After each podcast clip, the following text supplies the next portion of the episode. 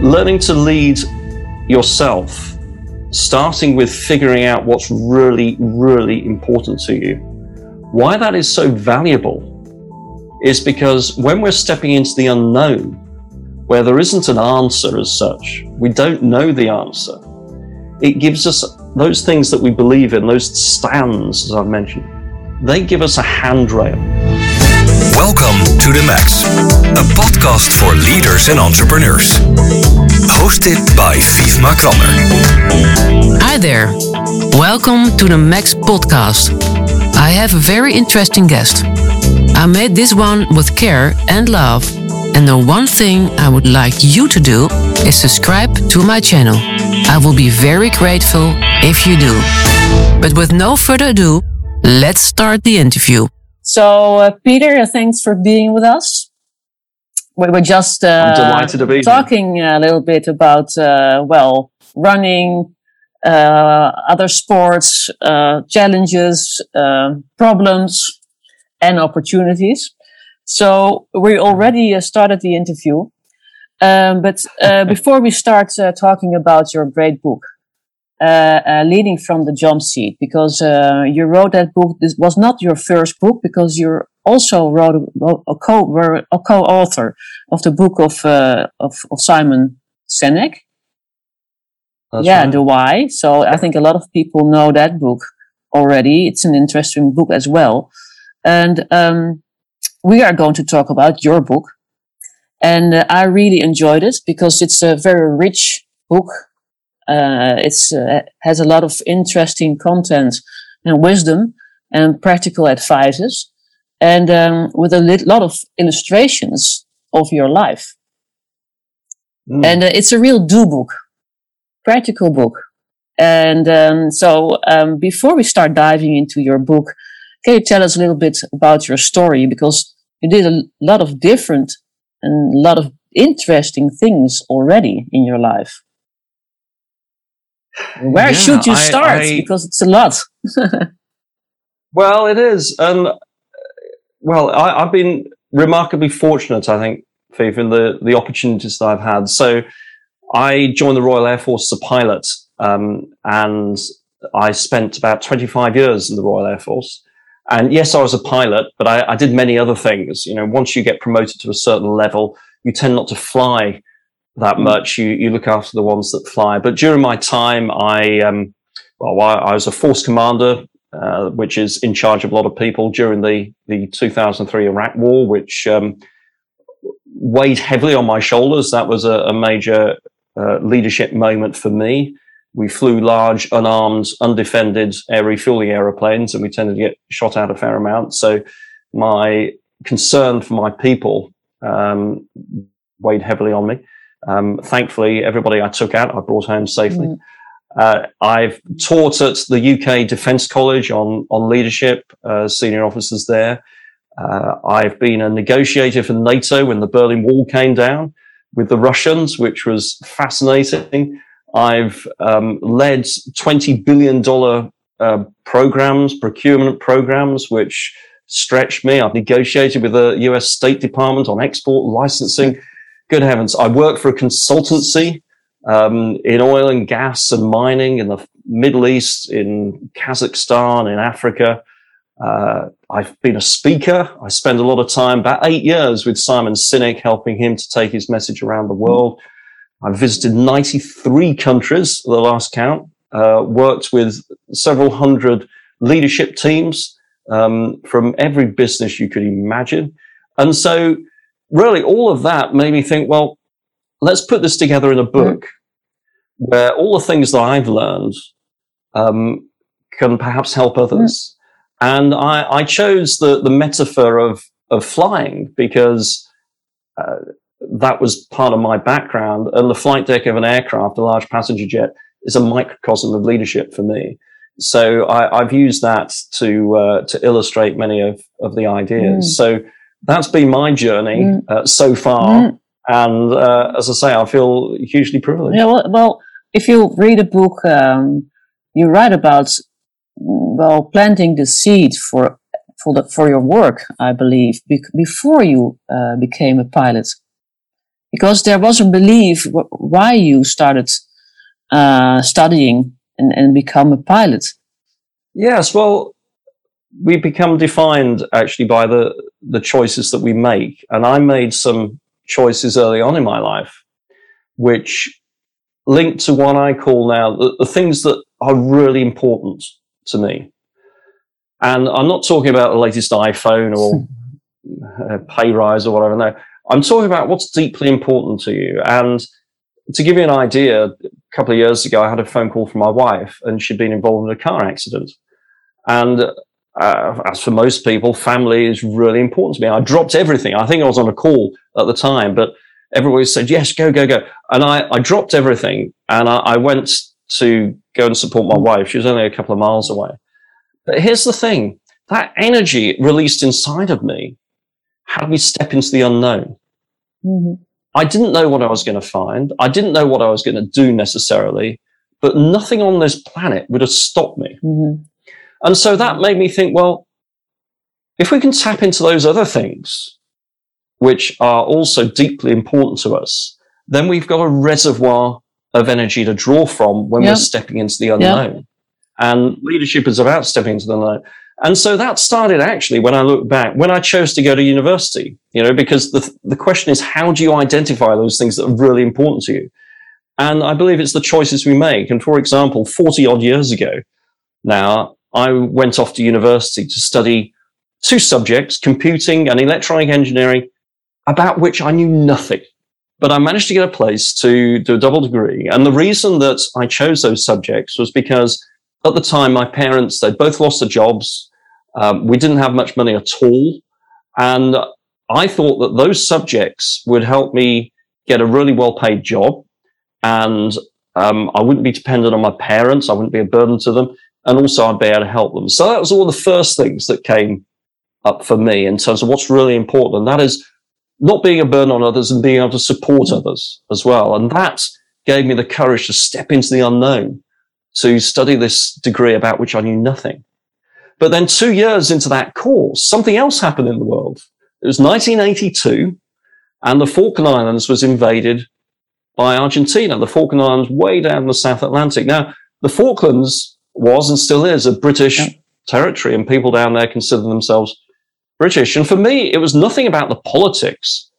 It was more about somewhat imposing their will on others that lit that fire inside of me. So after two years, I decided to leave my degree course and join the Royal Air Force because I felt that the Royal Air Force, I could be a part of a team that in future could help those who could not help themselves. Mm. And so that started to illuminate in me something else that's deeply important, which is the notion of mutual respect.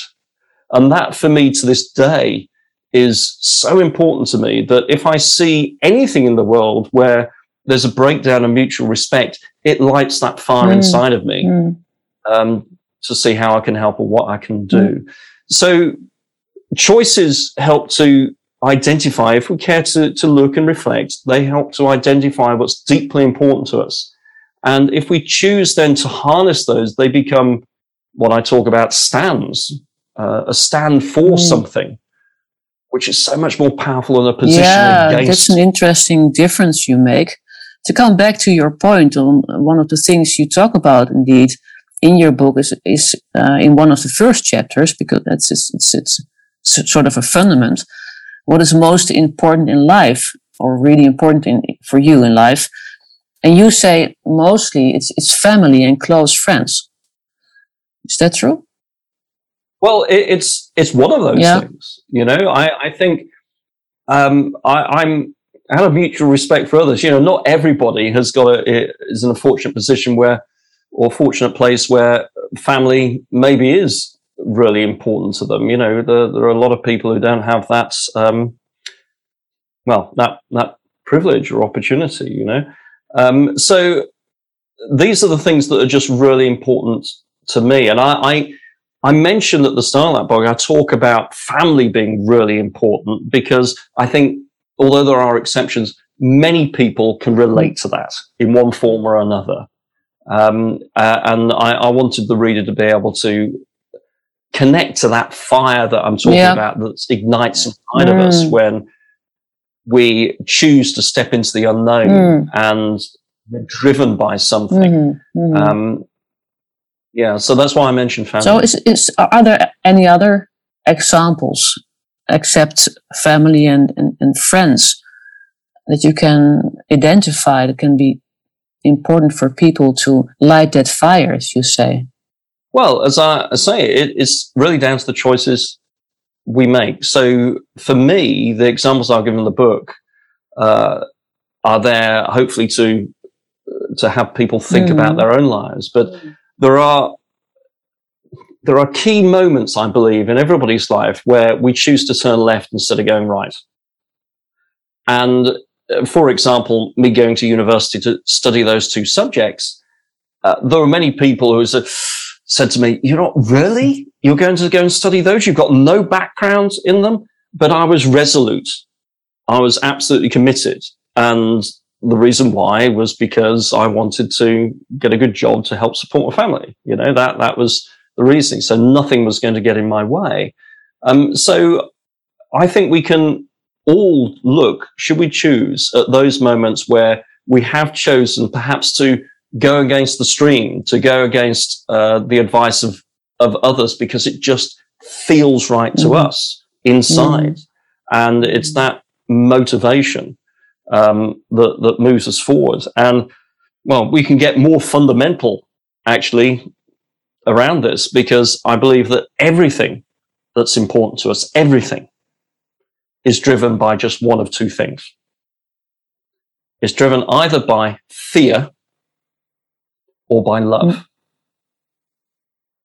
And I'll come back to love because in a, a, business context, people get a little bit twitchy sometimes when I talk about love because it feels uncomfortable, but, I, but I'll put it into context.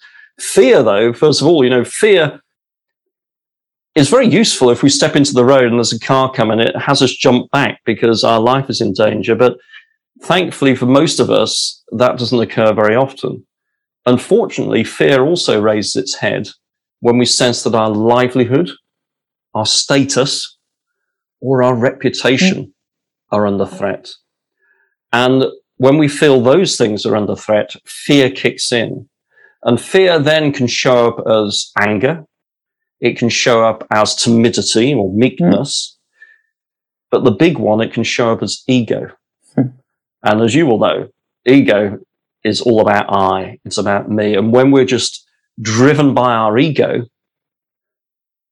our view of the world closes yeah. down. It's all about us. We forget about others. We start seeing the world as a place of scarcity um, and a win lose mm. mentality. And in my experience, that really doesn't serve us either as well leading ourselves or leading others. Yeah. So, so, but we have a choice. so, sorry. No, no, no. So, so there, the, there, the, the, to take a position comes in if that process um, is is that that somebody is more into ego, that people ha- have have the habit or um, standing more in the, in their in their position instead of taking a stand for where they believe in. Yeah. So let, us link those two together because I think you raised an important point. You know, a position is against something. And we hear we only need to open a newspaper or turn on the, the TV or social media we find lots of positions being taken. Yep. And positions can be very powerful, but their weakness is that they are dependent on a counter position, a counter yep. view to exist. And if there's no counter view, then your position dissolves. Mm-hmm. I, I, talk about a narrow street near to our house um, where there's only enough room for one car to drive down that street in one direction at a time. And sometimes you get two cars and they meet head on, they stop, bumper to bumper. And each driver takes up a position against the other driver. And what that might look like is one driver would be saying, my journey is more important mm-hmm. than yours. You back up to the parking pay- place and let me pass. The other one might be saying, well, you are driving too fast. You need to back up. And so their positions get entrenched. But occasionally, two cars will come together and one driver will immediately reverse to a passing place. And that is because that driver has got a stand, a stand for being courteous on the road. So as this guy, he can drive on past. This guy, his position immediately dissolves because there's no counter position. The guy who reversed up to the passing place, his stand becomes stronger. Mm. Um, a stand is like planting your flag on an island and saying, look, this is what I stand for. And anybody sailing past can see what you stand for. And if they stand for that, so they can come and join you. But importantly, if they don't believe that, they can sail on by. Mm-mm. Mhm. That's okay. You know, a stand is not about making everybody else agree. No, it's not a religion or whatever. No, no. So that's why you. Well, it's about what you Yeah. believe, not about what others No, believe. no. You know, I, I've got um, many great friends who are very religious in lots of different faiths, um, but they don't force their beliefs down my throat. Uh, you know, I look to them and I I have huge respect for them because of their their dedication. Um, but that's their choice. That's their stand. If they took up a position, they would be taking up a position against me for not believing what they Mm. believe, and then that's where it would would potentially break Yeah. down. But stands are very important, and positions tend to be fear based. Yeah. Yep. Stands are always love based. Mm. And in this context, love is about thinking of others. It's about seeing a world that's full of possibility and opportunity rather than scarcity. And instead of ego, we choose to lead with humble confidence. And humble confidence is where we're resolute about where we're going. Um, we're ready to make decisions when they need to be taken. But importantly, we're willing to listen to the input of others Yeah. uh, to help figure out what we need to do. Yeah. Nice. Nice. Yeah. So because uh, I was uh, preparing uh, our our interview, and uh, of course it's all about leadership and the way you can lead others or yourself as well. And um, Yeah. and so you start, and um, it's a, it's an advice uh, to know what's most important in your life, in in somebody's life. And uh, one of the questions I prepared is, what does that that ha- has to do with leadership? You know, so that's what you just answered a little bit, uh, but maybe you can elaborate on this. Absolutely. You know, the, picking up on what you just said, Pipe, the, I, I believe that we need really to, to figure out how to lead ourselves, not before we lead others necessarily, because it's a continuous process. I'm still learning. Um, but we, we need to, to be willing to reflect on ourselves and how we can better lead ourselves. Because when we lead ourselves better, we can lead others better too. And, um, learning to lead yourself, starting with figuring out what's really, really important to you. Why that is so valuable is because when we're stepping into the unknown, where there isn't an answer as such, Mm. we don't know the answer. It gives us those things that we believe in, those stands, as I've mentioned, they give us a handrail to guide us. You know, so for example, um, during the 2003 Iraq War, uh, I remember, well, actually, like all those things in the introduction, I mentioned all the things that I've done. What's common to all of those is that most of the time I felt completely out of my depth. And the Iraq War was one of those too, where I had lots of moments of doubt in terms of, you know, why am I leading these 200 people? Surely there are better people. Mm. You know, you have those doubts. Sure. And I think those doubts are okay because if you're always working within your comfort zone, I don't think we, we advance or grow. But I had those doubts. But as many will remember, in 2003, the Iraq War, um, before the war started, there was a lot of protest in many cities uh, in your country, in the UK, in the US, Australia, all over. And as a military person, that is very difficult because when you sign up for the military, you don't say, yes, I'll do my duty, except see footnotes one through 10, you know? you, you're, you're signed up. And that said, you like to think that you have the support of the majority of the population um, of, of your country. And it wasn't clear that we did. But I had two, best part of 200 people looking towards me for guidance.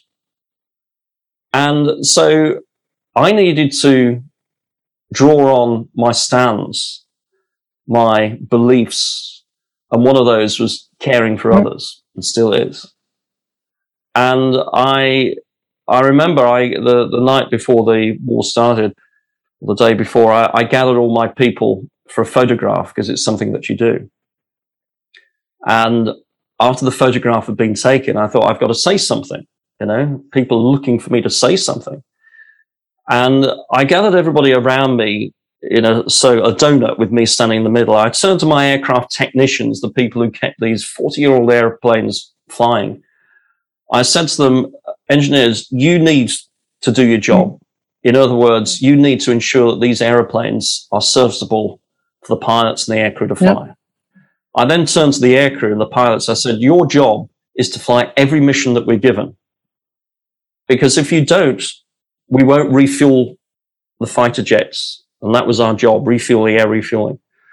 And if those fighter jets aren't refueled, then our people on the ground won't get the air support they need and they will die. Mm. And I think leadership is often about pulling up the signal from the noise. Uh, you mentioned this actually on your website. You talk about the noise of the world. Yeah. You know, and we have so much noise, so much input. I think it's our job to to pull up that signal from all of the noise, mm-hmm. and that's what I did um, in that that moment.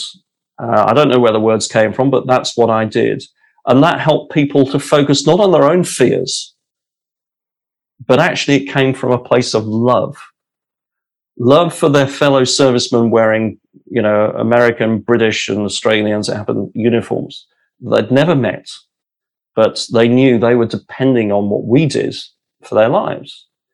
And all the politics and everything fell away. Mm. It was about supporting effectively the person to the left of you and the person to the right of you. And that's why my people put their themselves in harm's way night after night. And I should mention in acknowledgement to you, to them, you know, the results. We were tasked with 479 missions. We flew 479 missions. So, yeah. But most importantly for me, everyone I took out there, I brought home safe to the families. Mm. So coming back to your question about figuring out what's really important to you as an individual, the reason for that is because it gives you that handrail. Yep. You know, I might not, I certainly didn't have all of the answers back then in that particular situation. But what I did have was care for my people is really important to me. Uh, supporting them, supporting their families, um, making sure everything was in place. Uh, for instance, I had, I think, three of my people, whilst we were out in the desert for four months, three of them had grandparents who were close to dying or died. And we moved heaven and earth to get them back home, to pull them out of the operational situation and get them yeah. home without question. Why? Because we had each other's mm. backs and we cared for our people. That's just something that we did. And yeah, yeah, it's really things that are really yeah, it's really great. Yeah, it's really it's, it's very interesting and good good example. I think because well, if you if you look at our world besides the, the war situation, we, uh, we, we have all, all kinds of problems we have to face as people, as as as leaders. Uh, when we get in, insufficient information, uh, you you mentioned that in your book as well, an overload of information or conflicting conflicting uh, perspectives or uncertainty or doubts or fears, but we have no control over a lot of things. And uh, you challenge leaders uh, to cut through the noise, all those problems we can, we can face, and to find the simplicity, what really matters. It, it is. Yeah, management's about handling complexity, but leadership is about creating simplicity. Uh, and simple is not necessarily easy. But can I share another Sure. story Please do. with you, which illustrates these points? I think it was, I think it was about 2017. I was on a speaking tour in um, Australia and New Zealand with um, with Simon Sinek. Simon was talking in the morning, and then I ran a session uh, for about four hours in the afternoon. Uh, it was wonderful. Often we'd have up to three thousand people, and uh, it was fabulous to take them through ideas. And we just finished. Uh, I just finished in Melbourne, and I needed to fly to Sydney, and it was a Friday afternoon. And the Melbourne to Sydney route is like a commuter route. Um, people fly to, to Melbourne for the week and then fly home to Sydney to their, their homes at the weekend. Only on this Friday, there were big thunderstorms around Sydney. Now, people couldn't see that because they were in Melbourne, but the effect was lots of flights were being Yeah. cancelled and delayed. And I just decided to sit and wait to see what happened, see if I, my flight would, would go. Um, but people around me were getting more and more frustrated and angry, wanted to get home. They couldn't see the reason for the delay because the thunderstorms weren't at Melbourne. Finally, my flight was called and I got on board the aircraft.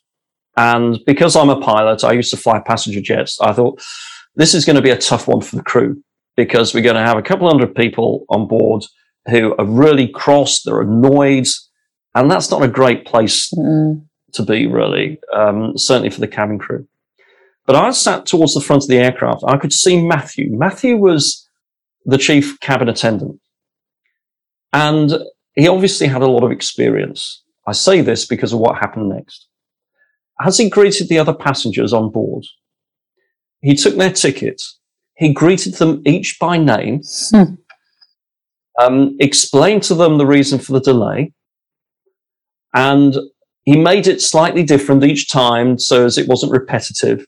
There was a young lad with his family who came on, and Matthew identified it was his birthday, so he knelt down to the uh, the lad and spoke to him about his birthday. I thought this is very very Mm. interesting because what it accomplished was two things. One, first of all, it slowed down the number of uh, the rate at which people are getting on board, which is good because it meant that people could find their seat and store their luggage in the overhead rack without confrontation occurring. First point. Second point, by the time everybody was on board, the mood had completely changed. Everybody was relaxed. They were glad they were going home and it, it, it completely changed. And during the flight, I took him to one side and I congratulated him. I said, you did a fantastic job there. I said to, to handle, you know, difficult passengers. And this is when he turned to me and he said, there's no such thing as a difficult passenger. What makes them difficult is how you choose to respond. Great. I thought, well, there's some wisdom from a guy who's clearly been doing this job for a long time. So, linking it back to what we're saying, you know, I've given examples of me leading combat and whatever, and thankfully, not many people are faced with with that situation. But here we are, a much more everyday moment of a busy aircraft where it could have become very unpleasant. But Matthew chose to focus on what's important to him, which was caring for people, making sure they had a comfortable journey. That was his stand. And so he modified Mm. his approach to adjust the circumstances, to pull up that signal from the noise, the hubbub and discontent around and pull up the signal of, you know what, we're all in this together. It's all going to be fine. We're going to get to Sydney and let's make this a really pleasant, Mm. pleasant journey. That's the signal that he turned the volume up Yeah. Yeah. where it had been so easy for the discontent and frustration to have continued all the way to Sydney. So we always have that choice. Yes. And it comes from a choice of fear rather than, uh, rather than, sorry, it comes from Freudian slip there, comes from choosing love Yeah. for something rather than fear of Yeah. something. Yeah. So that, that but, but that triggers me because you also make the, the difference between reaction and response. So this is about you Yes. can choose your, your reaction. That's an interesting differentiation you make. Because well you say sometimes we plan things or we try to take control of a situation out of fear. And and things work out wrong and you you advise us to have hope or to uh, to uh, lead from hope instead of fear. Yeah. and to hold on to hope what you say is to make a commitment. Yeah so you've got quite a few things there for you so i'll just quickly un- unpack it difference between a, a reaction yep. and response. Reaction is often visceral. Mm-hmm. Uh, it comes from the limbic system. It comes from a place of fear. Um, it, it's often associated with the, the, the freeze, yep. fight, or flight yep. response. So, for example, on an aircraft, a big aircraft, uh, as a pilot, if you have an engine fire, you'll have a big red light and a very, very loud bell that goes. A reaction for an untrained person would be to panic or to freeze. Yeah. And that wouldn't help anybody. So instead, we practice the correct drill for that. And it then becomes a response, which is not fear based, a response, the, the checklist that we go through, which is memorized. Uh, it comes from having sat down or very experienced people sitting down, pilots and engineers to figure out what you need to do to put out an f- engine fire on an aircraft. So we replace the fear-based reaction with a love-based actually response mm. to the situation. And what that does, because it's near automatic, we apply that response very, very quickly, but it gives us thinking time. Yeah. It allows our brain to settle into the, the situation, figure out what we then need to do mm. next.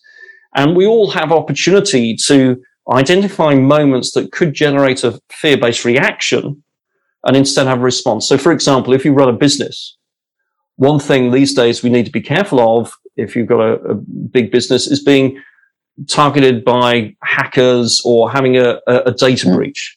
Well, that's something that you can plan for such that if it does happen, rather than reacting in panic, we have a response which is pre-considered and um, and focused and logical.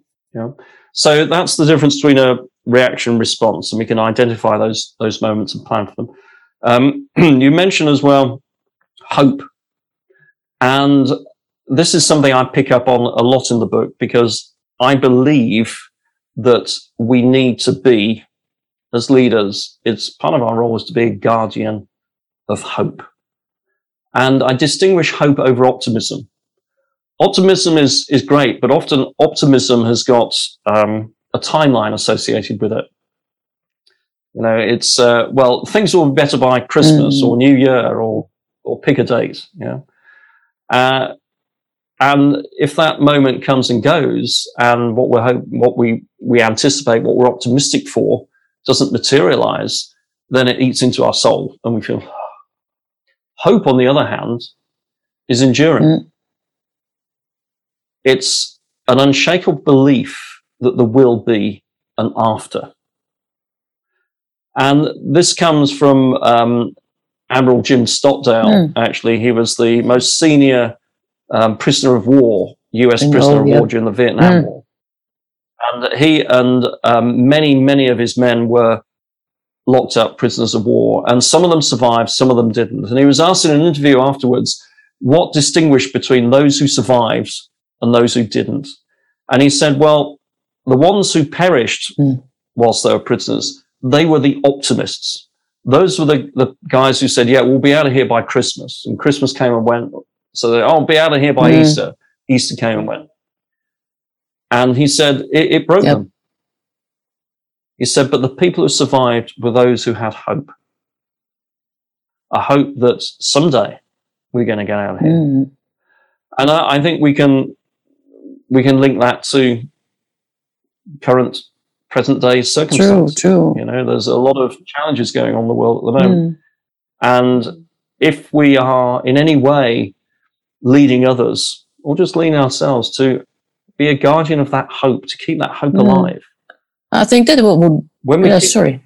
I think that will be a, no, no, big challenge for a lot of leaders because, well, they're pushing themselves to, to, to, to keep optimistic, you know, for others and uh, keep up the uh, good yeah, hope, you know. But it's it's more optimism than than hope. So so how how do do they learn yeah. to to be hopeful or and, and and to be to express their hope uh, towards the other other people? Well, I I think there are several things that contribute to that. Um, one of them is, first of all, an unshakable belief yourself that there will be an after, mm-hmm. That it, it, will be better or different. Yeah. Um, I, I, tell a story of of it's called The Lady in the Tower. Um, I, I, did a, a, peacekeeping mission to Sierra Leone, uh, and I, I, landed the aircraft amongst all these mortar craters on the airport, and it had been bombed out.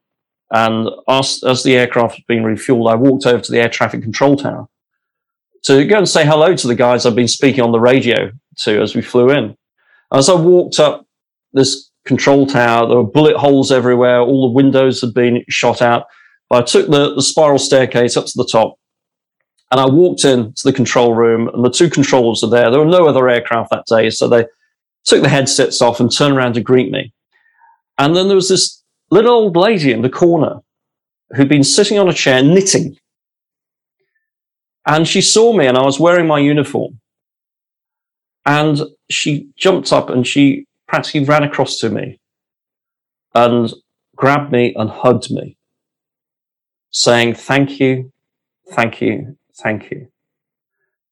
And I didn't quite know what to make of it, at the time, but I later realized that she wasn't thanking me. She was thanking what I represented in that uniform. And after over a decade of the most atrocious civil war, we had helped to bring some peace and stability to that country again. Mm. And here she was, she was a little old lady, and I know that throughout that time, she'd maintained hope. Mm. She didn't know when things were going to end, but she just kept that ember of hope alive. And then others like me and my colleagues came in and blew some oxygen on that mm. ember and that hope grew, mm. you know. But I'm absolutely convinced that who she was being and the hope that she maintained spread, it becomes infectious yeah, and others yeah. hang on to that hope too. So we always have the choice of hope. And the, the final thing in your question, you, you talked about commitment. Yep. And I think commitment can help us maintain that hope as a leader. And what is commitment? Commitment is where, quite simply, we make a promise to ourselves. People often look at commitments in terms of contracts that mm-hmm. we sign or what we commit to doing to mm-hmm. others. But actually, that means nothing unless we've made that promise to ourselves yeah. that we're going to follow through. And when we have that commitment, it's if it links to something that's really important to us, a stand, then it will give us that courage to carry on even when we don't know the answer. And that brings me to the last point answering your question, which is developing the strength to, or the ability and confidence to lead when we don't know the hmm. answer. That is so vital when we are hanging on to hope. And yet it's difficult because in our society, we are, we tend to be rewarded for knowing the answer. Mm.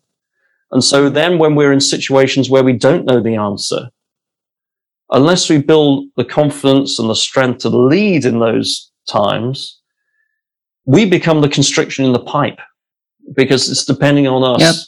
individually yep. to figure out what to mm. do. But when we have the humble confidence, not ego, we put ego to one side, when we have the humble confidence to say, look, this is the commitment I've made. This is what we're going to do. I don't know how to do it, but hey, if you believe this too, then help me figure it out. We then can link into what I call the collective genius of our yeah. team to help figure out the problem. And we then no longer are the constriction in the pipe mm. and we accelerate mm. progress. So that in my mind is linked very closely to hope because hope is not about knowing the answer. It's not about knowing when things are going to turn around. It's being comfortable in the knowledge that there will be an after, there will be something different, and having the courage to hold on to that and having the humble confidence to lead in those situations when we don't know fully what the outcome will be. Yeah. Um, Mm. But- so it's all it's all linked, yeah, all it's it's things. all linked, and, and it's it's. I think it's a great uh, summary of the point you're trying to make of leading from the jump seat. Last couple of Well, uh, hope so. yes, um, you but know, because it's uh, it's it's it's about uh, uh, having the confidence and uh, knowing who you are, but also what is what is important for you, and really stand for what is important for you as a leader, al- also as as others uh, for others, but um, to be able to uh, handing handing over the control or things that has to do, Yeah. has to be done. uh, that that goes the the crux of it, really, because leading from the jump seat, the, the name comes from uh, a time when I, I just certified a brand new captain on our Mhm. large passenger jet. And uh, I was hitching a, a ride back, and I, I sat in the jump seat. And the jump seat is the the seat on the flight deck, immediately behind the two pilots. You know, it's often empty, but a qualified crew member can sit there and hitch a Yeah. ride. And you're close enough, you can touch the pilots. And that's where I was sat. And we just got airborne out of San Francisco. And we had an emergency just a, a few hundred feet off the ground. And what I chose to do the next couple of seconds would dictate whether me and the 140 other people on board would survive or not. Mhm. But here's the thing I did absolutely nothing. I sat there quite calmly with my hands in my lap because in that moment I didn't need to lead. I needed to become a great follower. I needed to give Callum, this new captain that I just certified, I needed to have him feel Yep. that I had his Mm. back, that I had confidence in him. So he could then do the job that he'd been trained to do. And I'm speaking to you now, so obviously it worked out all right. But Mm. this gave me the notion of leading from the jump seat because you know what? We, we might not be all pilots sat in a physical jump seat, but in life and in business, um, we do find ourselves in that situation where we are handing over control. It's inevitable. You know, if you're a CEO of a company, at some stage you're going to retire. If you're the leader of a team, you'll switch teams. Even as a parent, you know, our children grow up, leave home, and start to lead their own Mhm. lives. So it's inevitable that we do take a step back, we hand over control. It's going to happen. Leading from the jump seat is acknowledging that and say, right, how do we lead with intent? How do we lead in such a way that we prepare our people to lead when we've taken that step back? And often leadership is about, or people see it as about um, retaining or growing one's own power. Jump seat leadership is about empowering others. It's about lifting them up so they can then continue to carry forward those things that we feel is really important to us once we've taken a step Mm. back. Mhm. That's what leading from the jump seat is, Yeah. is all about. Yeah, The, the book is a, a how-to. Yeah, uh, to it's a great start for uh, reading reading your book, reading the the, the, the, the whole situation around your jump seat uh, adventure, and uh, making your point. Uh, what uh, leading from the jump seat really means for uh, for you. Um, uh, totally on another uh, uh, question I, I'm still still um, I'm, I'm busy with is one thing you mention in your book as well is about, uh, about being authentic. Because, Mm. well, being authentic is a very popular ter- term nowadays. And uh, it's all about being, um, being authentic uh, as much as you can. But you have a different perspective on that. it always bothered me a little bit. I couldn't quite put my finger on why, but it bothered me this current narrative about being authentic. Because I look back on my life, I thought, you know what? There are times when I wasn't authentic.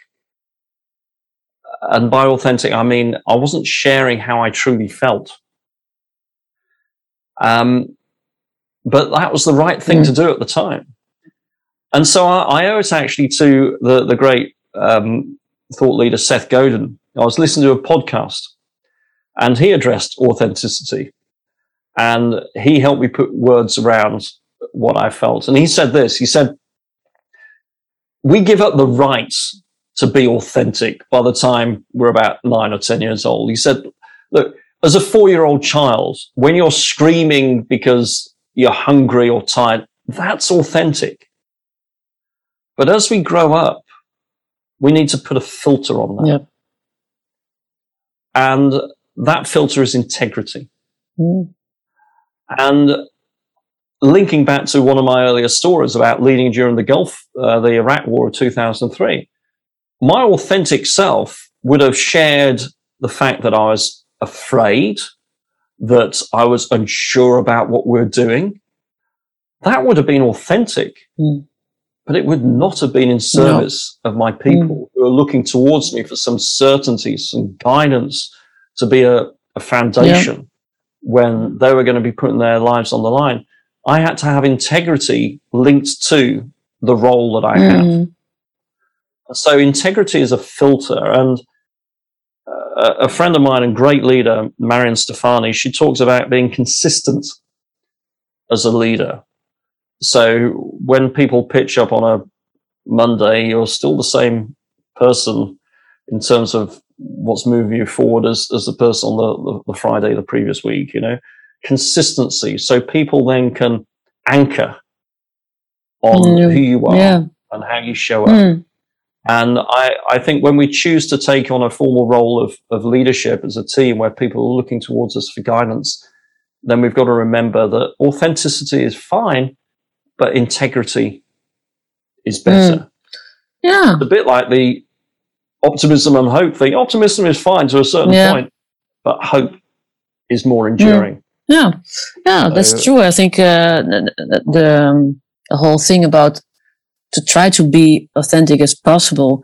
It's a little bit ego centered, a little bit, and uh, It can be. yeah, and instead of um, of yeah trying to really care about others, I think it's better not to be authentic all the time.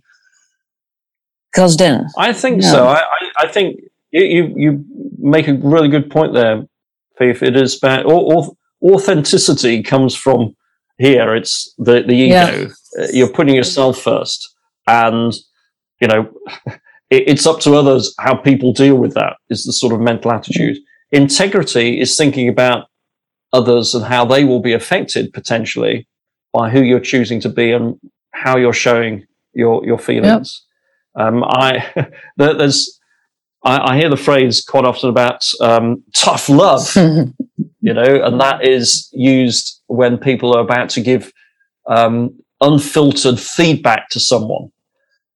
Quite often, in my experience, tough love can be just an excuse to vent what you're thinking about another person to that person without actually thinking through how they're going to hear Mm. it and how they're going to respond to it.